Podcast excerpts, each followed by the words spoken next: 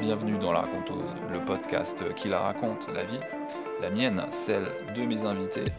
Dans des formats longs, on s'intéresse à des sujets assez variés comme le lifestyle vie sociale, l'art, la musique, la mode, la littérature, mais aussi le sport. Toujours par le prisme de l'expérience de la vie, et ça s'appelle La Raconteuse. Bonne écoute. Bravo, vous êtes sur le deuxième épisode de la raconteuse. Imaginez si à la place de vous dire bonjour, on vous disait bravo, ça serait, euh, incroyable. Vous auriez l'impression de faire quelque chose d'exceptionnel. Mais c'est exceptionnel d'écouter euh, cette deuxième bouteille à la mer qui est jetée aujourd'hui et qui va parler des vêtements pour le coup. Hein. A un deuxième épisode, ça veut dire qu'il y en avait un premier. Je vous encourage vraiment à aller l'écouter. pardon. C'est un épisode sur les filles eh oui, gros sujet, et gros sujet qui a duré deux heures. Je pense qu'on va partir sur quelque chose d'un peu plus léger quand même, hein, parce que ah, c'est un rapport qui est un petit peu moins émotionnel quand même, les vêtements, euh, que les histoires amoureuses avec les filles. Euh. Vous avez pu voir que voilà, il y avait une certaine euh, Il y avait un engagement personnel hein, quand même, vous avez, pu, vous avez pu sentir, il y avait une certaine mélancolie peut-être dans ma voix à certains un passages quand même de cet épisode. Là, on est un petit peu moins engagé émotionnellement, même si ça reste une passion et quelque chose qui me poursuit euh, depuis, depuis très longtemps. Et, il y aura un épisode 3 qui n'aura pas de lien avec le vêtement non plus, qui sera, eh bien, j'ai pas encore décidé, ça va être sur... Euh, j'ai plusieurs trucs dont j'ai envie de parler euh, très vite. Mais là, je ne sais pas encore, donc ce sera un peu la surprise. Donc, cet épisode sur les vêtements, avec la raconteuse, hein, alors j'ai pris des notes sur, euh, sur la sociologie du vêtement qui est passionnante, mais c'est pas tellement l'objet de ce podcast euh, de, de mettre des tartines euh, théoriques, c'est plutôt de l'envisager encore une fois sous le prisme de l'expérience personnelle, de répondre aux questions qu'on ne me pose pas, et euh, d'envisager le regard, euh, voilà, de porter ce regard très personnel sur euh, des, questions qui touchent tout le monde finalement. Alors, ça, ce sera forcément un regard masculin, en l'occurrence sur le vêtement, même si, bah, si on se réfère à la sociologie du vêtement, c'est vrai que c'est très intéressant de voir aussi ce qui se passe chez, chez les filles, puisque d'une certaine manière, chez les filles, il s'agit sur l'usage du vêtement, son utilité, il s'agit de lutter un peu contre la vulgarité en s'habillant, et chez les garçons, ce serait davantage contre le laisser-aller. Pour ma part, c'est vrai que mon désir, il a émergé très jeune de choisir mes vêtements. Il a été très tôt frustré aussi euh, par le désir, par ce désir qui n'a pas été suivi par mes parents à proprement parler.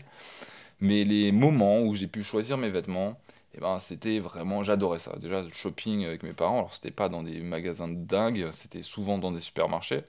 Parce que finalement, euh, il faut quand même le dire, hein, les vêtements c'est une passion qui coûte cher. Je vais y revenir un peu sur, sur la question euh, économique, mais c'est vrai que ça coûte cher, des beaux vêtements.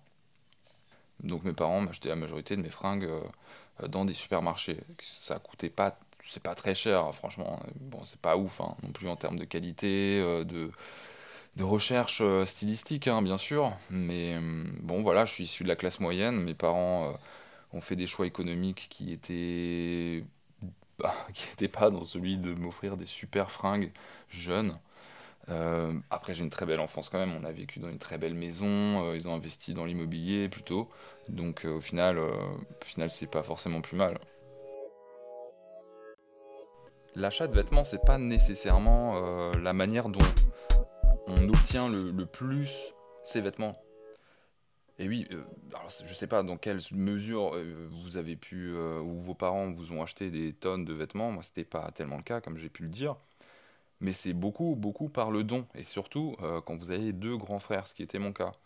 Alors ça peut être le don par des tiers, par des cousins, des cousines, mais bon, pour ma part, c'était principalement mes, mes frères, donc je, en fait j'avais j'avais euh, les vêtements de mes grands frères. J'héritais des vêtements de mes grands frères.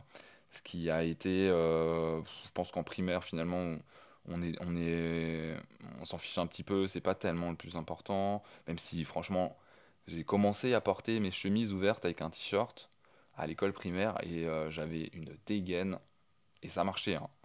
Si vous avez écouté le premier épisode, vous avez pu comprendre. Mais ça fonctionnait, j'avais j'ai compris que, et déjà très tôt, le les vêtements avaient une influence, hein, sur, heu, le regard des autres. Et je me sentais en confiance avec ma chemise ouverte et mon t-shirt, même si sincèrement, si je me souviens, j'ai le le souvenir quand même assez précisément d'une tenue qui comportait un jeans bleach avec une chemise ouverte à carreaux en flanelle, probablement synthétique, de supermarché là, et heu, donc un carreau et et un t-shirt rayé, heu, violet foncé blanc, donc ça ne fonctionne pas, heu, cette association de motifs, mais bon, on n'en était pas là et associer les motifs, ou éviter d'a d'associer des motifs, je sais pas. Ouais, il y a pas tellement de règles, hein, finalement, tant que c'est bien fait, mais mais bon, en tout cas là, bon, ça ne marche pas avec le recul que j'ai aujourd'hui, ce souvenir, cette image comme ça qui est imprégnée dans ma mémoire. Mais heu, voilà, j'avais compris ça et heu et j'ai dû gérer cette frustration très, très longtemps, heu, de pas réussir à m'habiller comme je le souhaitais et ça a été un problème au collège, en fait, parce que les pulls dont je pouvais hériter j'ai vraiment le souvenir, des pulls dont j'ai pu hériter, donc que mes mes frères, malgré eux, m'ont donné. Mais des pulls, mais parce qu'à un moment donné, quand on grandit c'est vrai que le vêtement, heu, est aussi vecteur de cette, heu, évolution et heu, si vous portez des trucs qui vous ramènent à l'enfance, au collège et ben, c'est compliqué qu'on vous prenne au sérieux et que vous puissiez façonner et faire progresser cette identité et la faire grandir. Et hein, j'ai encore quelques souvenirs. J'ai le souvenir d'un pull dont j'ai hérité d'un de mes frères, avec, une espèce de de mascotte, heu, imprimée, heu.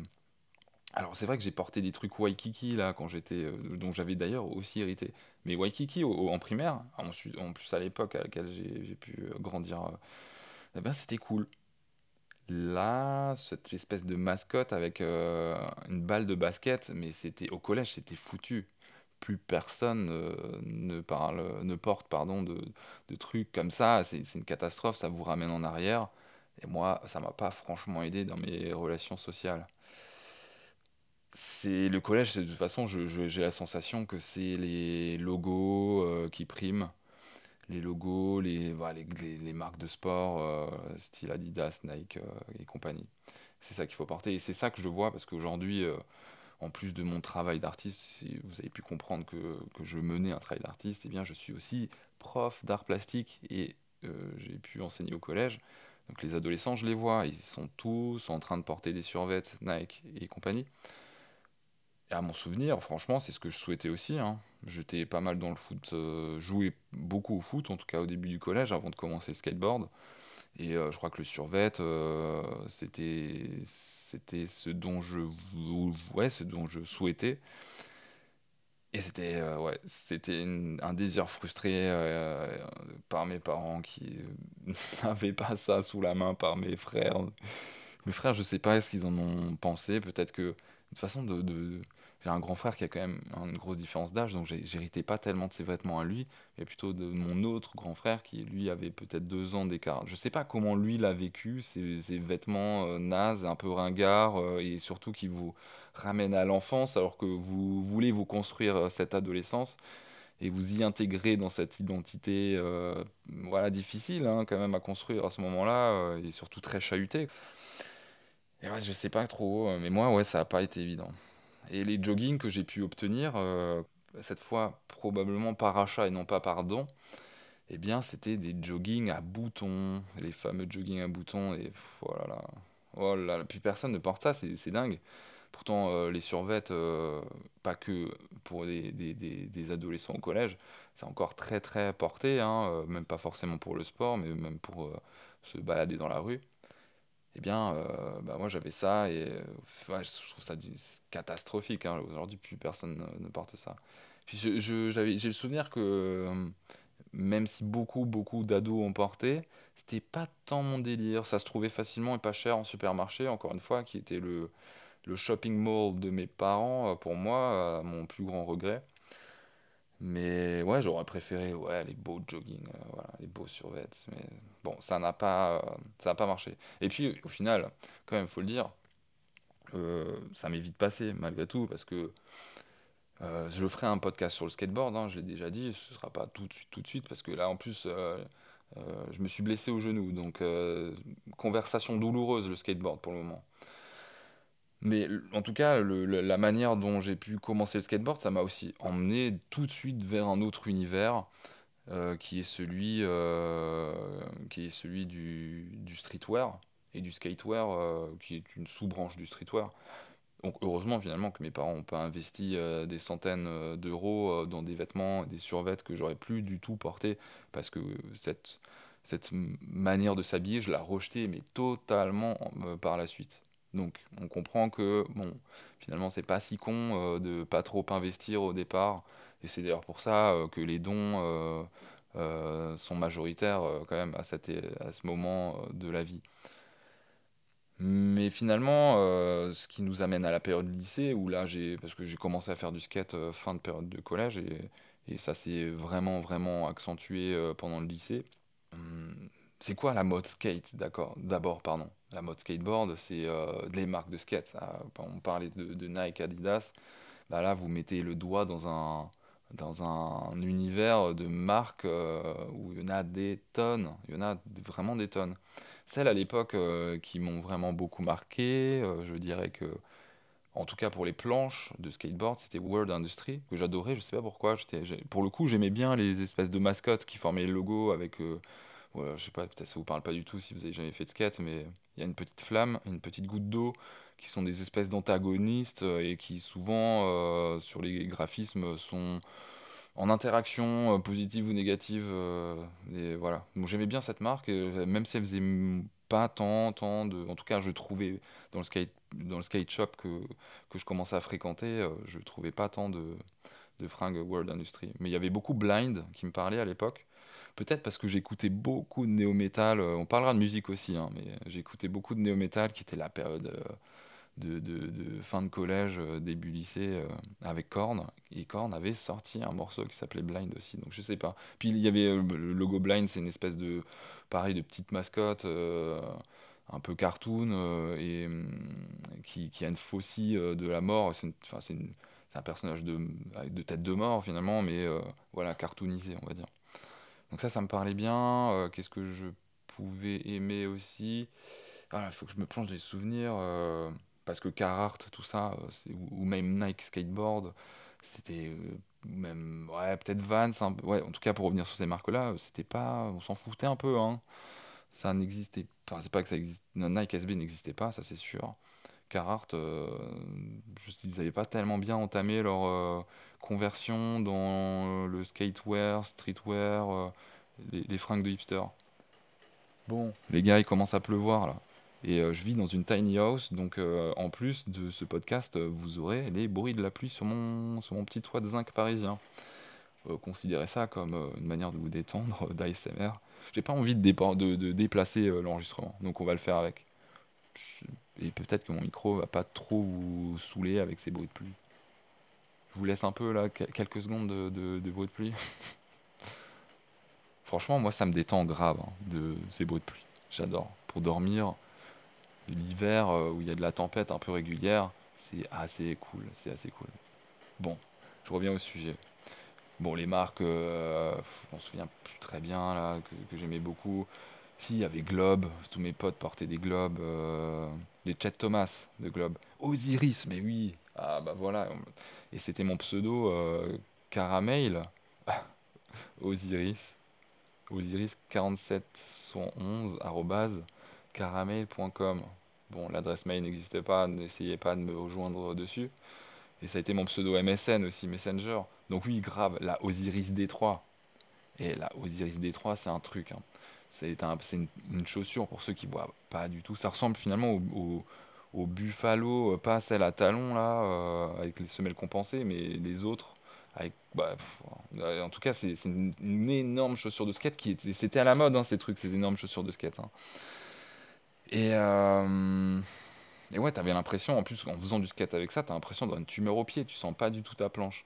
Aujourd'hui, par exemple, je fais du skate avec des chaussures très proches du pied, où, il y a finalement voilà, qu'une couche de daim et des des, des coutures doubles, des surpiqûres éventuellement. Je sais pas si ça se fait tellement dans les chaussures de skate, mais, mais voilà, des chaussures où tu sens ta planche. Voilà, putain, ça, tu ne sentais rien du tout.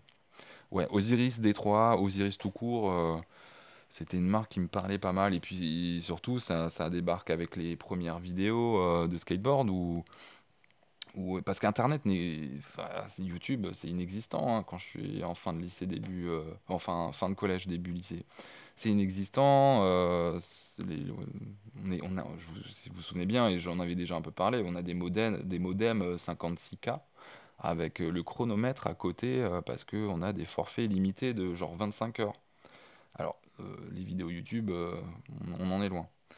Pour euh, un peu euh, eh ben, comprendre la mode euh, skateboard, eh ben, ça se passe dans des, des vidéos de skate qu'on se refile un peu entre potes, et euh, notamment avec les 411, les 411 euh, vidéo magazine, euh, qu'on me refilait. Et puis voilà, là, je pouvais voir comment s'habiller comme skater.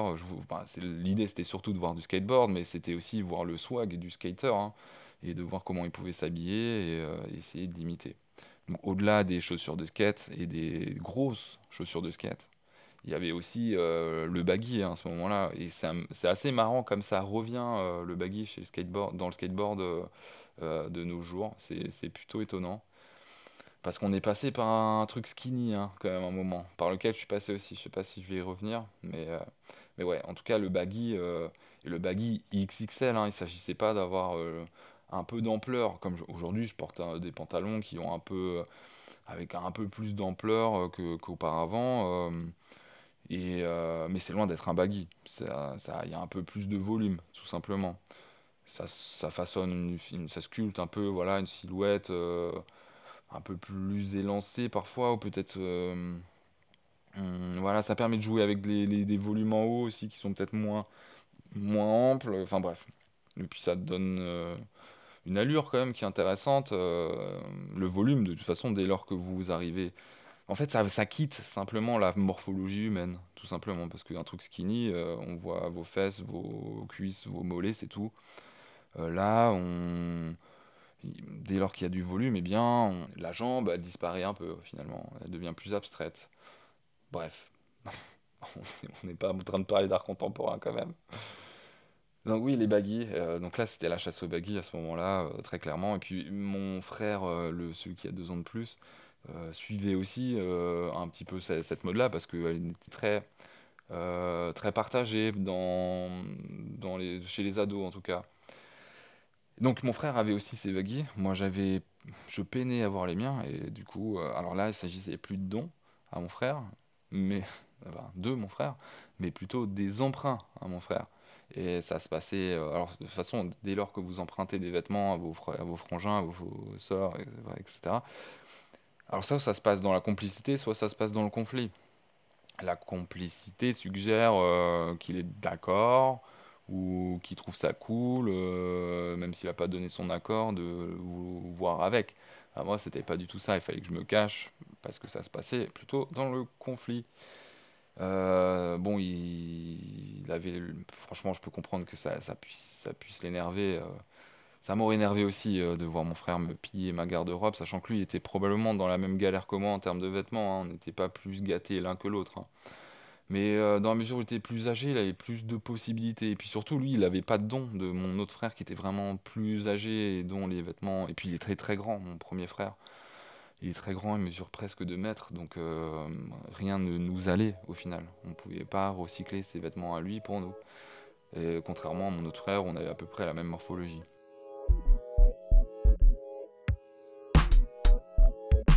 Alors je devais me cacher un peu quand je- j'empruntais les vêtements de mon frère. Je me cachais, euh, c'était pas évident parce qu'on était dans le même lycée, euh, était voilà une, ou deux classes au-dessus de la mienne, mais, euh, mais quand même. Hum, il me voyait parfois euh, avec ce que j'empruntais quand même très très majoritairement ces, ces pantalons. Ça arrivait qu'il y ait eu deux trois t-shirts, mais c'était pas tellement ça pour les t-shirts, c'était pas le problème chez lui étonnamment, mais c'était vraiment les pantalons. Et puis je pense que aussi euh, le fait que ses potes me voient avec ses habits, euh, je pense que ça devait l'agacer au plus haut point, il devait se prendre des réflexions, je sais pas très bien exactement. On n'en a jamais par- reparlé en tout cas. Du coup, je, je me suis mis à la recherche de ce style skateboard euh, le plus large possible et de manière exagérément large. hein. Un baggy, euh, de toute façon, c'est exagérément large. hein. Je me souviens d'un pantalon que j'ai acheté, c'était un, un, ba- un jeans baggy, encore un. Euh, mais je pense qu'on pouvait mettre euh, 3, 4 fois euh, mes jambes dedans, mais facilement. Un portable, j'aurais dû le garder pour... euh, je sais pas où il est passé. Est-ce que... je sais pas, je sais pas. Alors s'il faut quand même que je revienne sur ma période lycée, avant de tout de suite... j'ai envie de parler de, choses actuelles, mais quand même. Quelque chose de marquant, c'est mon freestyle capillaire, hein, on va l'appeler comme ça. J'ai eu des, dreadlocks au lycée.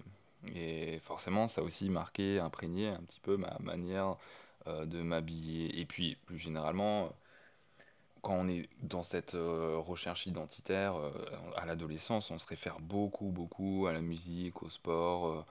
je dis pas que c'est plus du tout le cas une fois adulte, mais moins. Et surtout, je pense qu'il y a d'autres choses qui rentrent en ligne de compte et avec une plus grande maturité.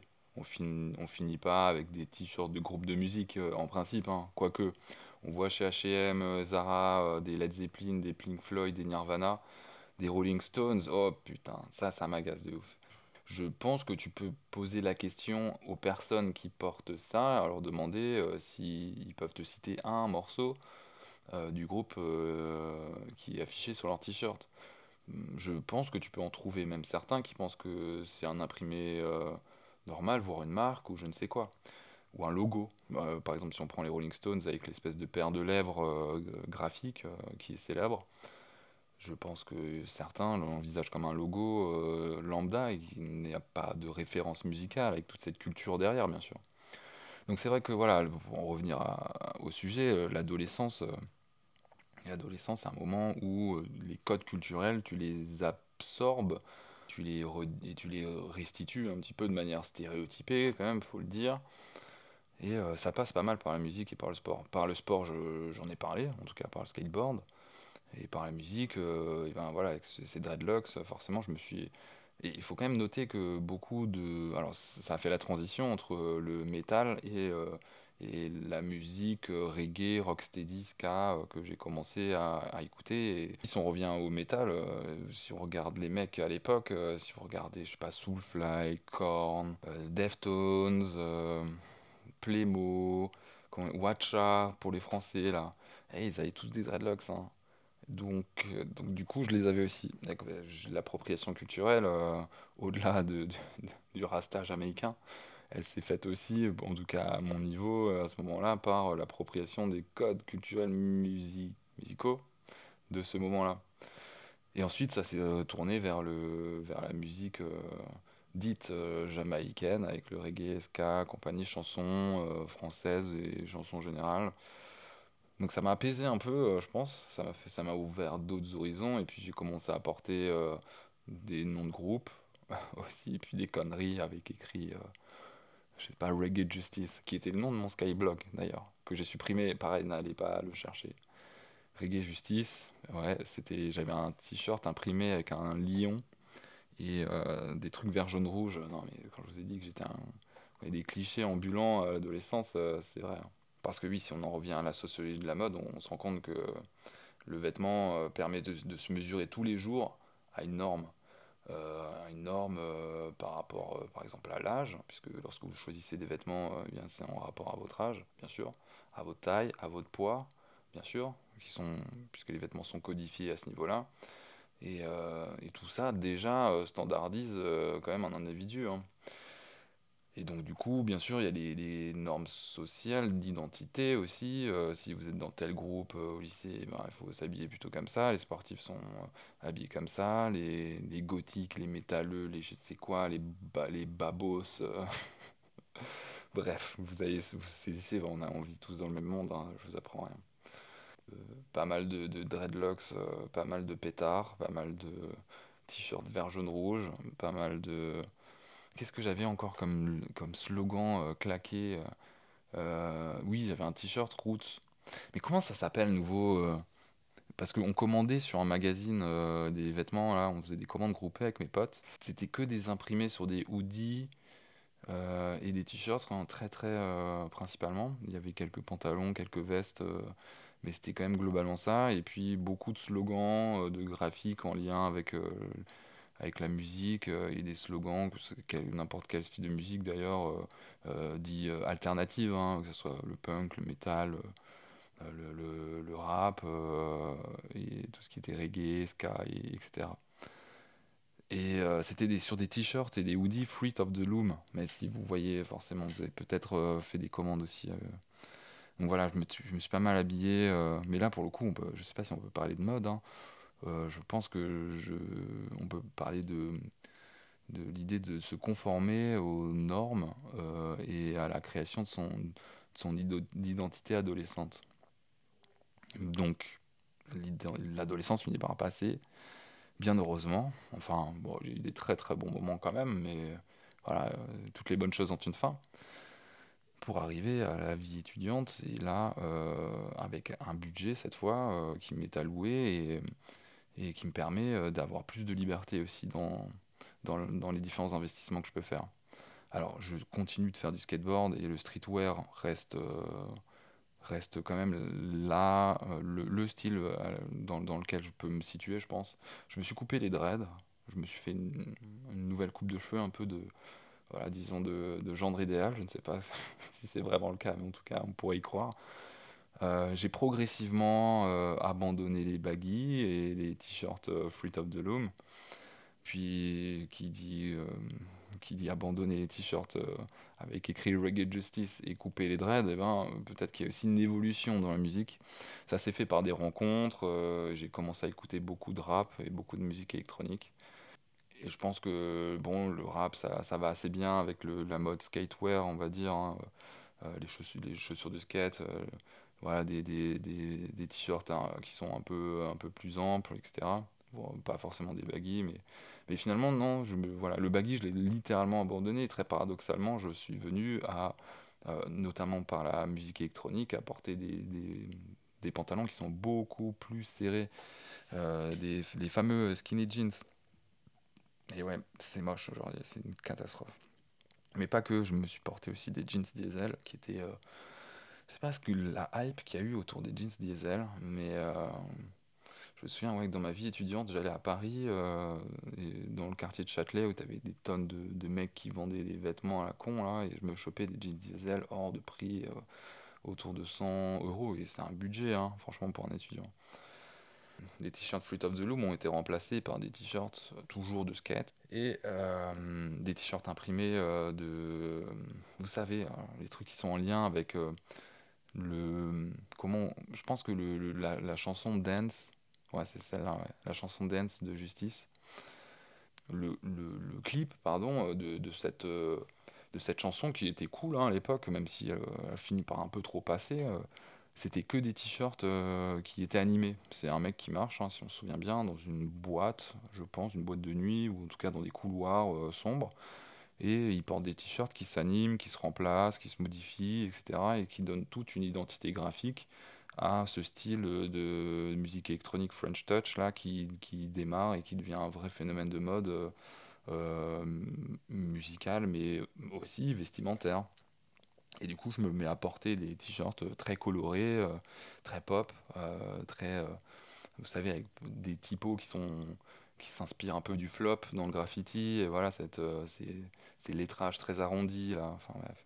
Mais c'est quand même une mode qui, hum, avec les skinny jeans, avec euh, ces, voilà, ces typos euh, en flop, avec ces couleurs euh, très color block, c'est quand même une mode qui finit par passer et qui est quand même aussi un peu, je dirais, euh, un peu pourrie, faut le dire, par la, par toute la mouvance euh, tectonique qu'il y a eu à l'époque, qui n'a pas duré et euh, qui a franchement dont, dont si, si- parce que moi j'ai quand même malgré ces- ces- ces- cette apparence je pense qui était calibrée autour d'une mode assez grand public bah, j'ai gravité quand même pas mal autour des, des milieux underground des alternatifs dans, dans, dans, les villes les différentes villes euh, que je pouvais mener et puis je menais et puis je, voilà je faisais aussi des écoles d'art donc j'avais il y avait pas mal. Euh, parce c'est intéressant. Tiens, je vais faire juste euh, sur la sociologie, pardon, du vêtement, je vais faire juste une petite parenthèse. J'ai pris quelques notes sur, euh, sur, sur les étudiants et la manière dont ils peuvent s'habiller, ou en tout cas faire attention. Et parce que ce qui, est intéressant, c'est que c'est des chiffres, pour le coup, c'est des statistiques. Et c'est des chiffres. Ce qui, est, intéressant avec les chiffres, c'est qu'il n'y a pas le prisme émotionnel euh, c'est des, données froides, on va dire. On peut euh, peut pas se réfugier dans euh, l'impression.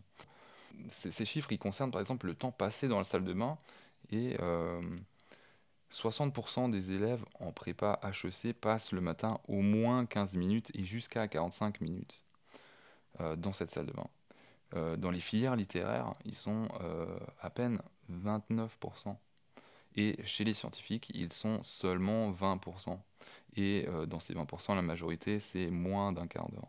Ce qui est assez fou. Enfin, ça, en fait, malgré tout, euh, et puis finalement, en faisant mes études d'art, je pense qu'on était. Euh, on peut se mettre dans la branche des filières littéraires avec les 29%. Là. Donc je pense que je faisais partie quand même des types qui prenaient soin par rapport au milieu dans lequel je pouvais graviter de la même manière, aussi pour donner un peu euh, quelque chose de, féminin dans ce podcast, je ne vais pas m'excuser d'être, euh, de donner un point de vue euh, masculin, parce que c'est, bah, simplement mon expérience hein, de vie, et je parle de ce que je connais. Hein. mais voilà, concernant le maquillage pour les filles, c'est un peu la même chose. Hein. C'est-à-dire que plus de la moitié des, des étudiantes d'HEC, 55% en l'occurrence, elles se maquillent tous les jours, contre 35% des filles en littéraire et 23% pour les scientifiques. Alors je pense effectivement que nécessairement il y a des questions économiques, hein, parce que encore une fois ça coûte cher, hein, euh, le vêtement, prendre soin de soi, etc. Euh, mais, quand même, passer du temps dans la salle de bain, ça coûte pas trop d'argent ça. C'est juste une question d'investissement euh, de temps et d'envie de, paraître, quoi. de s'intéresser à soi, de cultiver une image, etc. Donc on voit que, mine de rien, eh bien, les pauvres scientifiques sont quand même bien à la ramasse une toute dernière donnée, parce que, euh, encore une fois, euh, c'est vrai que, voilà, comme étudiant en art, je peux me considérer, euh, comme étudiant en à l'époque, je peux me considérer comme, voilà, dans les filières littéraires, dans ces statistiques-là en tout cas. Alors une toute dernière statistique qui est très intéressante à observer, c'est donc 35% des, des, étudiants littéraires déclarent rechercher un look décalé, pardon, contre 13% chez les scientifiques et 12% pour les HEC. Et ça, c'est hyper intéressant. Là, les statistiques presque se renversent parce qu'on constate qu'effectivement, euh, euh, ce, cet investissement économique euh, et de temps et cette envie de, de, paraître et d'investir ce, voilà, cette, cette, énergie finalement, eh bien, elle n'est pas, pas dans le fait de rechercher quelque chose de personnel parce que finalement, un look décalé, c'est quoi? C'est quelque chose qui ne ressemble pas à au look de son voisin. Et ben, c'est pas à la recherche de, de, ces personnes qui mettent le plus de moyens finalement, en tout cas comme étudiant. Et du coup, je pense que c'est un peu ça aussi qui m'habitait. Euh, en faisant partie de ces, euh, de ces statistiques, euh, je souhaitais quand même chercher quelque chose de décalé, mais pas trop trop. L'idée, c'était pas non plus de, de me marginaliser mais c'était toujours d'apporter ses touches en fait. Euh, et, je pense que d'additionner les différentes influences qui pouvaient euh, me traverser et par laquelle j'étais passé. Et euh, c'est vrai que le, bon, bien sûr que le, skate restera un fil rouge pendant très longtemps. Aujourd'hui, beaucoup, beaucoup moins, mais mais, mais, en tout cas assez longtemps. la musique électronique est venue en, voilà, en ajout. Et puis enfin, euh, le, vintage qui a commencé à beaucoup m'intéresser. Euh, je, pense en faire un, je pense en faire un, podcast aussi, euh, un épisode, parce que je me suis beaucoup intéressé à cette idée de faire du, du neuf avec du vieux. notamment dans la création artistique, mais j'ai lu pas mal de, de, livres, donc ça pourrait être l'occasion aussi d'en parler, de ce que c'est que le, vintage. Donc là, je vais plutôt parler de l'idée du vintage, parce qu'en réalité, euh, il ne s'agissait pas tant euh, de, comment dire, de s'approprier des pièces anciennes pour, euh, à ce moment-là en tout cas, pour les, pour les remettre, pour les mettre tout court. mais c'était plutôt de, de, trouver des imprimés, encore une fois, dans le t-shirt, hein, parce que comme étudiant, on va, notamment en art, on va peut-être pas se porter des costumes, quoi. Donc c'était plutôt l'idée d'avoir des, des imprimés un peu usés. Euh, mais ça s'est passé, ça s'est passé aussi par les objets que je pouvais acheter, plus que par ce que je portais quand même à ce moment-là, il faut le dire. Mais ça teintait l'idée du vintage, on va dire, dans le vêtement. Et puis c'est vrai que toute cette période-là euh, de style euh, étudiant et de, comment je pourrais appeler, euh, euh, de vie active, disons, j'ai quand même une idée un peu, un peu absurde maintenant avec le recul. Mais parce que, soy- soyons honnêtes, même si j'avais un budget euh, personnel, euh, il n'était pas non plus très conséquent. Euh, J'ai pas mal travaillé aussi pour payer mes études. Hein. J'étais pas simplement financé par mes parents. Donc j'avais une, idée de ce que devaient être mes vêtements, même si, que vous avez compris, j'adorais m'habiller. Mais cette idée du, vêtement, c'était l'idée que ça devait être pratique. C'est-à-dire pratique dans le sens où je pouvais travailler avec, c'est-à-dire travailler comme euh, étudiant en art, c'est-à-dire produire euh, à l'atelier bois, à l'atelier sérigraphie, euh, dans ma journée euh, d'étudiant. Mais je pouvais aussi ensuite aller faire du skate avec. Et ensuite, je pouvais sortir en soirée. Alors, pas, pas des clubs select parisiens, hein, attention, j'en étais pas là, et puis rien, rien à cirer de ces clubs, hein, mais plutôt voilà, des clubs cool, des concerts, des bars. Pouvoir avoir un, un rapport potentiel de séduction si nécessaire. je sais pas comment dire ça, c'est con de le dire comme ça, mais bref. Mais voilà, de, de me sentir séduisant, on va dire, mais aussi euh, que, ça puisse, que je puisse travailler avec, même si je pouvais porter des trucs sales euh, quand je faisais du sale euh, au travail, bien sûr. hein. Et, mais voilà, l'idée c'était c'était de faire un, un package qui avait cette. c'est pas tellement l'idée de la praticité, mais c'était probablement davantage l'idée de l'adaptabilité, disons. Non, il y en a un autre, mais vous, vous comprenez l'idée. Et puis, euh, on en vient peut-être à la manière dont je m'habille aujourd'hui, avec plus de moyens, euh, et surtout mon rapport qui a, qui a évolué aussi avec ces moyens, et, et qui me questionne quand même aujourd'hui. C'est peut-être un peu aussi l'objet et l'enjeu de, de cet épisode. hein. Je pense qu'avec la maturité euh, du jour, on va dire, j'ai ad- j'ai additionné en plus euh, du streetwear qui reste quand même assez présente parce que je porte beaucoup de baskets. Je porte pas mal de Vans par exemple. Euh, Alors ça va de la Vans blanche toute basique, un, un peu Gainsbourg, à la Vans un peu plus skateboard en daim, euh, mais toujours avec des couleurs euh, qui sont assez actuelles finalement. Ça, je porte beaucoup de crème. J'ai des Vans blanches, bleues, enfin voilà, des couleurs qui sont quand même facilement adaptable, mais j'ai aussi euh, en sneakers, euh, je regarde un peu derrière moi, quelques Nike montantes, euh, noires et vert, vertes. J'ai- J'aime beaucoup la marque qui n'est pas si connue, qui est une marque de skateboard aussi. cette marque qui s'appelle Last Resort AB, AB et qui est assez, assez simple en fait. J'aime bien les, finalement la basket qui est assez épurée, mais qui s'écarte des standards. Euh, que peuvent représenter la Stan Smith et toutes ses dérivés. D'ailleurs, en parlant de basket blanche, bon, non, non, j'en parlerai après. Chaque chose en son temps, je fais des petits points, tout. euh, on va essayer de respecter mon plan. Donc le streetwear reste toujours assez présent, même si je porte plus de marque de skateboard à proprement parler. Là, aujourd'hui, par exemple, j'ai quand même, je porte un chino gris, un chino gris Carhartt. Donc ça reste quand même un, un petit, un petit écho du streetwear. J'en ai deux des, des chinos Carhartt. Euh, j'en ai un, un beige clair aussi. Mais ils ont quand même quelque chose. Ils ont un truc un peu, un peu workwear, euh, prépi. euh. Ils sont plus tellement que dans le streetwear, ces chinos quand même. Parce qu'un chino, c'est pas très streetwear. euh, surtout qu'ils ont. une- Voilà, c'est pas le modèle. C'est parce qu'ils ont différentes coupes chez Carhartt pour les chinos. Ils ont un modèle, euh, un chino qui est très proche du, du corps, qui est très skinny. Celui-ci, il est un peu entre le, un peu entre les deux. Il y a un léger volume quand même. Il n'est pas skinny, du coup, il a un léger volume. Et donc, du coup, j'ai commencé à mélanger en plus du streetwear, euh, voilà, cette idée de workwear aussi. Là, j'adore mes vestes de travail, euh, par exemple. Vestes de travail qui ne sont pas vintage, elles sont revisitées.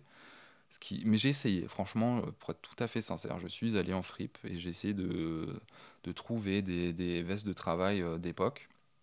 Mais euh, on n'est pas taillé dans, on dans le même bois, hein, les ouvriers de l'époque et moi. Il s'avère que même avec des efforts, putain, c'est coupé terriblement. hein. Ils ont des bides, disons-le, ils avaient des bides. En tout cas pour celles que j'ai pu essayer.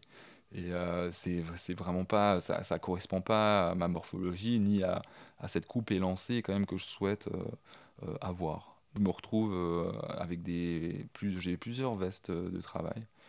Euh, j'en ai une bleue vraiment euh, qui est vraiment le bleu héritage de la veste de travail euh, qui a été faite par For Life, qui a, été ré, redesignée par For Life. For Life qui est une marque qui est un peu en perte de vitesse aujourd'hui. C'est une marque qui fonctionne uniquement sur précommande, j'en parle un peu rapidement, hein, qui est intéressante. Du coup, la précommande est devenue une manière de consommer qui est plutôt intéressante parce que d'une part, elle est économique, ça permet à l'entreprise de ne pas avoir de stock, euh, de ne pas avoir de, magasin physique, même si euh, il y avait, parce qu'il a fermé, c'est pour ça que je dis que c'est en perte de vitesse, il y avait une conciergerie euh, dans le Marais à Paris il y a moins de salaires probablement de vendeurs, tout ça, il y a moins de moyens humains et, et logistiques, donc ça permet d'avoir un prix plus intéressant. Et puis c'est nécessairement plus écologique, puisqu'il n'y a pas de surproduction, ils produisent autant de pièces qui ont été précommandées. Et enfin, pour terminer, euh, on peut dire qu'il y a une traçabilité peut-être, parce que quand vous précommandez, euh, vous voyez exactement où la pièce va être fabriquée, dans quel- quels sont les matériaux et d'où ils viennent également, et quel est l'atelier de façonnage et d'assemblage, etc. Alors, il n'y a pas que, j'en ai pas qu'une For Life, euh, Bleu Héritage, j'en ai une Balibari aussi, qui va me coûter très cher pour, euh, pour ce que c'est, parce que finalement, ces, ces vestes de travail sont en popeline de coton, hein, tout simplement. C'est pas, c'est pas une matière synthétique déjà, c'est- ça c'est quand même indispensable. Les matières synthétiques aujourd'hui, c'est un truc dont je fais la chasse. Je ne souhaite pas de matière synthétique, même si ça peut avoir des propriétés intéressantes, hein, euh, je dis pas, mais waouh, je déteste le toucher, euh, c'est devenu quelque chose pour moi de primordial. Il n'y a pas que la coupe, il n'y a pas que euh, comment l'histoire de la pièce, euh, mais il y a aussi euh, bien sûr la, matière, la couleur bien sûr, mais la matière euh, et, sa, noblesse, en tout cas euh, l'agréabilité euh, du toucher de la matière, euh, que ce soit en, par voilà, en touchant, en palpant le vêtement, mais aussi en le portant sur son corps, on va dire. Euh, j'en ai une Balibari qui m'a coûté cher j'en ai euh, quand même une Monoprix aussi. Ouais, j'en ai acheté une Monoprix euh, en solde. Ça m'a vraiment rien coûté celle-là pour le coup. Qui est, Monoprix étant une marque qui, en vêtements, hein, je parle, qui propose quand même des matières naturelles la plupart du temps. Alors c'est pas fabriqué dans des endroits terribles. hein. Je pense, y a de très fortes chances qu'elle soit réalisée euh, en Asie, genre Bangladesh, ou en euh, Afrique du Nord, euh, style Maroc, Tunisie. C'est très probable. Mais bon, c'est un coloris moutarde pour le coup. Je crois que j'avais envie de l'acheter pas cher pour tester un peu ce coloris et voir comment je pouvais euh, euh, la, la porter. Et finalement, je la porte très peu là. Je l'ai pas porté de l'été, je l'ai pas mal porté l'année dernière, que j'ai acheté l'année dernière. Donc bref, ouais. Donc quelques pièces euh, workwear. Alors, je vais pas faire l'inventaire de toutes les pièces que j'ai. euh, voilà, là, on ne termine pas parce que le temps, le file. Mais euh, voilà, pour moi, c'est vrai que cette veste de travail est quand même emblématique euh, de, euh, cette mode workwear euh, que, que j'essaye d'adapter euh, à mes tenues euh, aujourd'hui. Donc workwear, streetwear. Il y a aussi le style prépi euh, et casual chic finalement qu'on va un peu mettre dans le même bloc. Euh, je ne vais pas parler de la- du style Ivy League euh, qui est peut-être un peu trop sport, bourgeois, voilà, bourgeois sport comme ça qui m'intéresse pas tellement. Style prépi euh, avec voilà, chemise en Oxford par exemple, avec alors je porte pas de polo, mais, mais voilà, les, chemises en, ou les chemises en, coton brossé que j'aime beaucoup. Alors c'est plutôt pour l'hiver, c'est vrai que j'enregistre ce podcast, on est en fin de canicule en août, donc euh, je ne les porte pas du tout. Euh, le style prépi qui peut être aussi accompagné, euh, et casual chic qui peut être aussi accompagné de, de, par exemple de pantalons en laine à pince, chose que je commence à porter, enfin que je commence à porter, que je porte depuis quelques temps et que, qui est totalement nouveau par rapport à, mes débuts dans le vêtement. Et qu'est-ce que je pourrais dire encore? Oui, si, ou le workwear quand même, juste pour faire un petit flashback, workwear avec ces, ces jeans euh, selvage. euh, à- voilà, j'ai quelques jeans selvage avec un fort, euh, fort grammage, on parle de hose hein, à ce moment-là. Alors par exemple, j'ai un Lee qui fait la marque Lee, hein, L-E-E, qui fait 21 oses. Donc c'est un jeans qui est assez lourd, assez épais, qui a une texture, un grain en fait dans, dans, dans son, dans son tissu. Euh, avec un montage euh, selvage aussi. Euh, alors je, je sais pas si, si, je vais parler du selvage quand même parce que je, je suis pas le plus grand puriste des jeans selvage, mais je ne porte plus que des jeans selvage pour le coup. Qu'est-ce que c'est que le selvage hein Très simplement, c'est des, des, tissus qui ont été tissés sur des machines qui sont vintage et qui permettent pas de mettre la même longueur de, de de tissu en fait, puisque de rouleaux de tissu pardon. Du coup, ça va moins vite de par la longueur et de par aussi la capacité de la machine qui est moins moderne, mais elle permet euh, de, de, faire passer aussi des, des, tissus qui sont beaucoup plus épais euh, et, euh, et, qui ont aussi peut-être une plus grande personnalité. C'est aussi caractérisé par des finitions qui sont beaucoup plus beaucoup plus intéressante avec ce fameux liseré euh, sur le côté par exemple un hein, liseré qui peut être euh, qui est souvent blanc. Par exemple j'ai un APC standard j'ai un bonne gueule aussi Selvage en bleach. Là les liserés sont blancs. J'ai un, un Levi's vintage aussi. Le liseré il est blanc aussi ouais. et pour mon lit là pour le coup si je ne me trompe pas il est vert Bon, bref, voilà, il y a des liserés, il y a aussi les, les, les points de chaînette sur le, euh, au bout, euh, sur l'ourlet, là. Euh, donc, c'est, voilà, ça vous offre des finitions, une qualité, une qualité de jeans et souvent une épaisseur aussi, des aspérités que vous ne retrouverez pas dans le denim classique. Et ça, c'est quand même un truc qui fait que j'adore ça. Et puis, je les lave pas. Vous allez peut-être être choqués pour ceux qui n'ont absolument pas connaissance de ce qu'est un jeans salvage mais je les ça m'est arrivé de les passer euh, pour les plus les plus anciens ils ont peut-être dû avoir deux lavages en machine. Euh, sinon euh, je les trempe hein, dans ils, passent au ouais, je les mets au bain quoi. J'ai la chance d'avoir une baignoire à Paris donc je les baigne avec un produit antiseptique et de la lessive bien sûr. Ce qui permet en fait de conserver en tout cas pour les pas pour les bleach mais pour les bruts les jeans bruts conserver leur indigo. Et qu'est-ce que ça génère aussi euh, de ne pas les laver euh, ça, vous, ça, ça, génère euh, progressivement un délavage qui est beaucoup plus personnel et qui va prendre en compte les objets que vous avez dans vos poches, par exemple, les pliures qui suivent les postures que vous pouvez adopter avec votre corps. Et, tout ça, ça, va, ça marque de manière très personnelle votre, votre pantalon, et ça c'est exceptionnel, je trouve. Ça vit avec vous, c'est un, un jeans qui vous ressemble et qui, et qui, qui, du coup euh, est totalement perce enfin voilà il y en en aura pas deux des, des, des lavages comme ça contrairement euh, voilà un, lavage en, machine euh, c'est ça décape de manière uniforme un, vêtement hein, très concrètement. Bon je vais pas faire plus plus longtemps sur le jean salvage certains pourraient faire un podcast entier sur le jean salvage et, et, je vous encourage si ça vous intéresse ou si vous êtes déjà passionné à poursuivre. Mais euh, je pourrais terminer sur ces, sur ces mélanges un peu de style, peut-être par celui, euh, par ce, celui militaire, peut-être. Euh, parce que finalement, c'est ça qui est intéressant dans la mode masculine, c'est qu'elle est toujours l'héritage de quelque chose. Si on ne parle pas de, de, luxe et de, de et de mode voilà, sur, sur, les podiums, hein, on va dire, mais celles qui se portent vraiment au quotidien, les vêtements sont toujours dans cet héritage, soit de vêtements de travail, soit de vêtements militaires. Euh, soit euh, de vêtements de sport, hein. très concrètement c'est ça quoi. Et puis finalement les, ou de vêtements de cérémonie, euh, euh, style voilà les costumes dont je ne parlerai pas aujourd'hui parce que je ne suis pour le coup pas du tout spécialiste. je ne porte pas de costume parce que c'est pas adapté à mon environnement professionnel.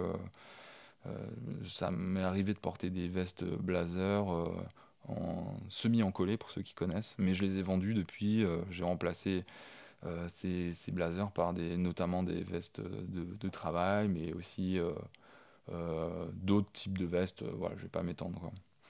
Mais oui, le militaire, en tout cas, c'est peut-être celle dont je m'approprie le moins, quand même, que j'intègre le moins. J'ai pas de saharienne, j'ai pas de, euh, de, de, de, veste militaire, euh, voilà, euh, une veste de GIs, j'ai pas ça, ça m'intéresse pas trop. je crois que ça se passe un peu dans des détails. Je suis en train de voir. Euh, non, ouais, ça se passe un peu dans les détails. Par exemple, J'adore porter des foulards aujourd'hui. Je les porte principalement sous mes couches de vêtements. Ça m'arrive parfois un peu par-dessus. Ça dépend euh, quand je trouve qu'il y a une belle association. Euh, sinon, ça peut être voilà, un petit détail qui vient juste apparaître en surépaisseur, comme ça, du pull ou du t-shirt. Hein. parfois de, la chemise aussi. Et j'ai un, foulard d'évasion dont je suis assez fier. Alors, le foulard d'évasion, c'est un foulard qui a été créé euh, dans les années 50 par le MI6, enfin je crois que c'était le MI5 ou 4 à l'époque, hein. autrement dit les services euh, secrets britanniques. Il s'agit concrètement d'un foulard qui a euh, l'apparence d'une carte. Moi, il s'avère en plus que j'ai une carte de Russie, en tout cas de la ville de Saint-Pétersbourg. Je l'ai acheté avant le conflit avec l'Ukraine, sinon peut-être que je serais parti sur une autre, une autre carte. Donc c'est un, un, vrai, euh, un vrai foulard, hein. autrement dit, il est vintage. Enfin, il est dead stock. La différence entre vintage et dead stock, c'est que euh, le dead stock, ça n'a jamais été porté. Mais ça a, ça a été produit euh, tout de même à ce moment précis, en fait, dans l'histoire. Voilà, c'est pas une fausse pièce, c'est pas un fake, c'est pas une contrefaçon, mais euh, ça n'a jamais été porté. Autrement dit, c'était, si on traduit littéralement des stocks, c'est un stock qui dort. Donc j'ai réussi à mettre la main sur, euh, sur ce foulard. Hein, et euh, qui est intéressant, c'est la partie militaire, c'est que ce foulard avait d'abord pour destination ben, les, les, troupes britanniques, hein, puisqu'ils étaient dans la démarche de réfléchir à une manière de créer des cartes qui puissent être déployées en zone d'opération, euh, facilement, euh, sans faire de bruit, puisque c'est en soie, donc la soie ne fait pas de bruit, qui puisse euh, résister aux intempéries, ce qui est le cas du tissu. Hein, et puis, et puis surtout qui puisse se cacher, se camoufler, parce qu'on peut aisément, en le pliant, le mettre dans un paquet de cigarettes par exemple. Et du coup, c'est vrai qu'aujourd'hui, on, se le réappropriant plutôt, dans, bah, carrément même dans l'objectif de, de se faire une tenue, ben, c'est assez intéressant. Mais j'ai pas vraiment d'autres pièces militaires, hein. je crois que c'est... Ouais, j'ai une petite paire de boots, mais elles sont quand même plus prépi que militaire. Est-ce que j'envisage d'autres pièces militaires? J'y réfléchis. Euh, pour le moment, pas trop. Peut-être à l'avenir, hein, je sais pas. C'est vrai que l'aspect technique euh, peut-être me rebute un petit peu euh, dans, les militaires. en tout cas, dans, dans, la veste à beaucoup de poches. ouais, j'essaye d'être un peu plus épuré quand même, globalement. Pour revenir un petit peu euh, à ce que j'ai pu dire précédemment, euh, avec euh, cette idée que mes vêtements devaient être pratiques et, et au final s'adapter à toutes mes activités de la journée avec, pour ainsi dire, une seule tenue, même si je peux en changer au final, bah, je remets quelque chose d'assez identique.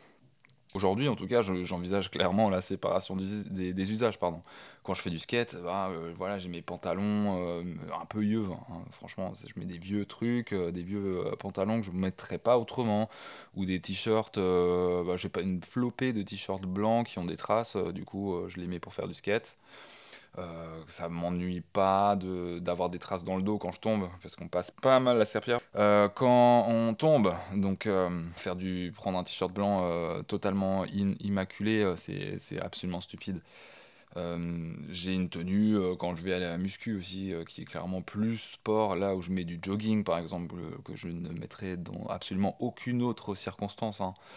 mais j'ai une tenue quand je vais sortir mon chien, quand je vais aller en forêt, j'ai pu acheter des trucs qui sont peut-être plus adaptés à sortir en forêt. Euh, mais quand je vais travailler euh, comme artiste aussi, là aussi, je vais aussi peut-être mettre autre chose. Alors quand je suis face à un public, c'est un peu différent que quand je vais travailler dans le salle avec, voilà, quand on travaille le bois, le métal, même ne serait-ce qu'avec des, ou des encres ou je ne sais quoi. Bah, là encore, là encore, ça fait, il y a une tenue de travail ou pour le coup je la mettrais ouais, c'est un une tenue de chantier hein, absolument dégueulasse avec des taches euh, voilà euh, des, vêtements euh, dont je n'ai plus rien à faire. Je crois que j'ai tellement massacré de trucs de vêtements qui me plaisaient en me faisant une tâche sans faire exprès ou en, déchirant un morceau que voilà ça m'a soigné quand même de m'habiller. Même des fois on se dit voilà, quand je vais à l'atelier, euh, je me dis, bon, je vais pas faire des masses de, euh, de travail sale et pourtant, une tâche arrive. donc, bon, par souci ouais, par souci de ne pas euh, euh, bah, ruiner mes fringues, euh, j'ai choisi finalement de, de mettre quelque chose euh, qui puisse se, se jeter facilement si nécessaire. Après, c'est vrai que ça fait mal hein, quand on aime s'habiller, euh, d'aller à l'atelier euh, un peu avec des vêtements euh, de SDF. hein. Ça fait vraiment mal, mais bon, euh, c'est comme ça. Et dans un sens, hein, c'est pareil quand je vais faire du skate, je suis pas ultra fan, euh, c'est pas les trucs que je, por- que j'adore porter au final. Mais, mais bon. C'est comme ça. Et puis aussi, euh, quand je sors en soirée, j'ai aussi des tenues. Quand il y a une date, euh, là aussi, euh, bon, ça peut être les mêmes, ça peut quand même être les mêmes tenues de sortir en soirée d'aller en date, mais voilà, je réfléchis, quel est le type d'endroit dans lequel on va. Enfin, bref, j'essaie de, plus en plus de séparer euh, les usages. Et puis aussi, quand j'enseigne, hein, euh, je peux aussi euh, réfléchir un petit peu à ce que je vais pouvoir mettre. Parce que si c'est trop habillé face à un public d'ados, c'est pas forcément terrible, hein, ça crée de la distance, je dirais. Et, puis je vais pas mettre mon hoodie trasher face à des collégiens non plus par souci de, je sais pas, d'exemplarité. Je sais peut-être absurde de penser ça, mais bon, je parlerai, euh, comme je l'ai dit dans le premier épisode d'ailleurs, je parlerai de l'enseignement euh, assez vite. C'est bientôt la rentrée, donc euh, je pense le faire au niveau, ah bah, au niveau de la rentrée, parce que je vais prendre un nouveau poste, je pense qu'il y a des choses à dire. Bref. Bon, rapport aux vêtements, du coup, on comprend euh, à travers ces, tout- toutes ces, tous les éléments que j'ai pu dire, hein, euh, ça, ça nous accompagne dans, le fait de grandir, hein, euh, ça, nous accompagne dans ces étapes, ça construit notre identité, bien sûr. Euh, ça permet, euh, je l'ai pas, j'en ai pas trop parlé, mais euh, ça, si quand même, dans cette idée de chercher des choses un peu décalées, euh, étant donné que je fais partie de, ce, de, cet ancien pourcentage d'étudiants, voilà, qui cherchent des, des fringues décalées, ça, ça participe aussi de cette idée de, de, réussir à, à- jou- de jouer des normes aussi, malgré tout. Les vêtements sont euh, orthonormes, les corps permettent ou, empêchent des usages, donc ça permet aussi de questionner ça. Parce que... Et puis c'est intéressant aussi, je, je veux pas faire de fixette sur la, veste euh, d'ouvrier, mais je ne crois pas que quelqu'un qui est fondamentalement ouvrier et qui porte pas d'ailleurs de veste de ce type-là, hein, ou qui n'est pas amené euh, dans, ce- dans l'exercice de sa fonction à en porter, bah, je suis pas sûr qu'il en porterait, lui, cet ouvrier-là. Euh, Il y, a une appropriation de codes vestimentaires, mais qui se font toujours euh, dans, dans les classes so- sociales supérieures. Et puis c'est aussi comme ça qu'on s'habille, euh, très concrètement. On a, on a rarement euh, quelqu'un qui s'habille euh, pour paraître moins, euh, moins élevé socialement euh, que ce qu'il est. C'est souvent l'inverse. hein. On paraît toujours euh, gagner plus par rapport à la manière dont on s'habille. En tout cas, il y a souvent cette idée-là. Je crois que c'est naturel, c'est ça, se, se mettre en valeur, hein, quelque part.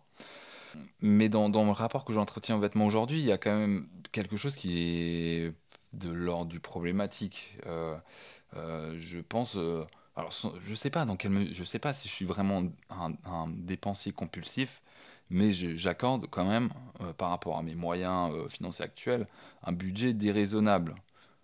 C'est quand même beaucoup d'argent, et puis c'est l'occasion d'en parler un petit peu, dès lors que vous quittez la fast fashion. Euh, fast fashion qui, c'est intéressant pour tester des, des coupes, des, des couleurs, des, alors peut-être pas des matières parce qu'elles sont souvent pas terribles ou euh, si elles ne sont pas synthétiques, elles sont bah, quand même à majorité dans, dans le mix euh, quand même synthétique. Mais c'est intéressant pour tester voilà, quelque chose qu'on qu'on mettait pas, qu'on qu'on aurait, ouais, n'aurait pas mis ou qu'on n'a pas l'habitude de mettre pour, pour, une certaine exploration stylistique, puisque si on si on regarde un petit peu euh, Zara par exemple, euh, son plus gros défaut et sa meilleure qualité, c'est sa manière de copier euh, toutes les grandes marques euh, qui innovent ou qui essayent des choses, dans les, encore une fois, dans les couleurs, les coupes, etc. Et voilà, ces copies, vous pouvez en avoir une pour pas finalement pas très cher, donc ça permet de tester, de voir si on arrive à s'approprier cette pièce pour ensuite éventuellement euh, réinvestir euh, dans quelque chose de plus authentique, de plus noble, euh, de plus intéressant techniquement, parce que mine de rien, les matières naturelles ont des qualités techniques. mais c'est puis souvent c'est un peu dans les deux. Là, par exemple, j'ai acheté un manteau il y a quelques mois, un manteau bonne gueule, un manteau de pluie qui est en laine et sous la laine il y a une membrane technique déperlante. euh, donc c'est très intéressant en fait d'avoir cette, euh, cette qualité technique qui est camouflée par une matière noble avec, euh, avec une coupe et un design qui, qui reste très urbain, avec cette couleur kaki qui est voilà, aussi très urbaine. Euh, donc on arrive à faire quelque chose qui, qui soit pas, on n'est pas l'air d'être un campeur euh, pour, pour voilà, résister aux averses et aux assauts de la pluie. Quoi. Ce budget déraisonnable que je, dépense, forcément, si on quitte la fast fashion, eh bien, il s'agit d'acheter des pièces qui sont souvent chères. Hein. Euh, c'est rare d'acheter pour moi un jeans qui vaut moins de 200 euros par exemple. Et j'en ai pas mal, des, comme j'ai pu le dire, j'en ai 5 des jeans salvage, donc ça fait déjà pas mal de fric, ça fait déjà euh, bien, 5 euh, fois 2, 200, donc ça fait bien 1000 euros déjà de rien qu'en jeans, ce qui est finalement énorme. Après, hmm, c'est déraisonnable parce que c'est des investissements. j'ai fait, fait un investissement où j'ai complètement renouvelé ma garde-robe je pense pas qu'on puisse, euh, dans ce contexte de renouveler une garde-robe, par exemple, de partir, euh, de faire table rase et de repartir à zéro, c'est compliqué de s'en sortir en dessous de, à mon sens, hein, de 3000 euros. Hein. Et euh, de, de, histoire d'avoir une pièce de chaque, peut-être, avec voilà, de, quoi tourner un petit peu. Ouais, en dessous de 3000 euros, ça me paraît difficile. Bon, de là à faire comme moi, avoir 5 jeans salvage, bon, pour, pour, moi, ça, ils me paraissent vraiment intéressants parce qu'ils sont tous différents. Ils ont des, grammages différents, des textures différentes, des couleurs différentes, des coupes différentes. Bref, c'est des pantalons euh, qui sont différents. Il y en a un qui est plus workwear, un qui se sent plus habillé, qui est plus propice à, à sortir, par exemple en soirée ou lors d'events. Euh, c'est voilà. Après, euh, ouais, si je regarde mes chemises, elles sont rarement en dessous de 100 euros et j'en ai, j'en ai 30, 40 entre 30 et 40. Des vestes, euh, j'ai pas que des vestes workwear hein, euh, d'ouvriers, j'ai des j'ai deux, trois manteaux, euh, j'ai une veste, bref, je vais pas faire l'inventaire, hein, c'est pas l'idée, mais en fait ça, ça coûte énormément d'argent dès lors que vous sortez de la fast fashion et que vous, vous souhaitez acquérir différentes pièces pour varier les plaisirs et, et pouvoir changer, changer d'ambiance un peu au final chaque jour parce que c'est ça la passion aussi. C'est vrai que ça peut être un peu pesant au quotidien quand on a vraiment un choix de couleur, de coupe, de matière, euh, de, prendre la de prendre les bonnes décisions tous les jours. Parce que c'est ça, hein, l'idée c'est de se changer quand même tous les jours et d'explorer un petit peu euh, tout, tout, toute, son, toute sa panoplie, pour ainsi dire. Mais c'est du temps, euh, des fois ça fait chier de le faire, mais autrement c'est quand même souvent euh, hyper plaisant parce que quand vous réussissez la bonne combinaison, et c'est souvent dans, dans, ces combinaisons inédites que je trouve le matin que j'ai un plaisir monstre euh, à sortir, je me sens bien et c'est génial. Et à l'inverse, si je fais pas cet effort, eh, je suis un peu moins, un peu moins dedans dans ma journée. C'est dingue, mais je me sentirais moins bien dans, dans mes baskets si si j'ai pris au hasard euh, ou euh, si j'ai pris par défaut euh, les choses de, dans, dans ma garde-robe. Quelque part, il, faut, il faut, on fait beaucoup d'erreurs aussi hein, quand on renouvelle une garde-robe, par exemple, hein. ou même quand on achète, hein, tout simplement. Il y a des choses qu'on pense mettre beaucoup plus, qu'on ne met pas et qui ont coûté cher. Ça peut arriver, puis, ou sinon des choses qu'on achète et qu'on met, mais qui, malgré le prix, malgré la, la, la qualité euh, attendue, eh ben, elle n'est pas là. Si j'ai une marque à citer d'ailleurs euh, qui m'a déçu, c'est euh, Octobre Édition et Octobre Édition sur les pantalons. Alors c'est pas c'est pas les pantalons les plus les plus chers en tout cas sur les marques que je peux porter. sachant que je ne porte rien, aucune marque de luxe, ça ne m'intéresse pas. Ça arrive qu'on m'offre des choses issues de marques de luxe, des accessoires hein, très, principalement. Hein comme un porte-monnaie, voilà, par exemple. Hein, euh, j'ai un porte-monnaie Bottega Veneta que je n'aurais jamais de la vie acheté. Euh, j'ose à peine le sortir euh, parce qu'il fait quoi 700 euros Ouais, c'est fou. Enfin, ça me paraît. En plus, pour un porte-monnaie, dépenser autant de fric, ça me paraît absurde. Mais bon, je suis pas un, mauvais exemple. Je vais pas faire de, de prosélytisme. Mais oui, octobre édition, très déçu des pantalons, de leur qualité, que ça soit de la laine, du coton, il y a à chaque fois, à chaque fois quasiment un problème à l'entrejambe. J'en ai jeté un, euh, le pantalon Karl, un pantalon à, pince en laine. Euh, problème, même, non, même pas à l'entrejambe, sur l'arrière. Comme si euh, je m'étais poncé les fesses. Chose que je n'ai pas faite, bien sûr, mais c'est fou. Ça s'est délité la matière. alors, c'est vrai que j'en ai pas pris trop soin au niveau du lavage, hein, bien sûr, ça, ça joue. je fais beaucoup, beaucoup plus attention maintenant euh, à la manière dont, je mets plus euh, de la laine en machine. J'ai ruiné une surchemise bonne gueule, euh, la surchemise Milo en laine bouillie, dont la matière était folle pour moi et elle a perdu une taille. je peux plus la porter, je sais même pas, ça, ça, vaut même pas le coup de la revendre sur Vinted par exemple. Parce qu'il y a une doublure qui est pas en laine, elle, et qui pend. c'est horrible, quoi. Donc je sais pas quoi en faire, je vais, je vais réfléchir. Mais ouais, euh, même si j'aurais pu prendre un peu plus soin lors du lavage, mais c'est le cas aussi pour un pantalon en coton qui lui passe à la machine euh, euh, très simplement.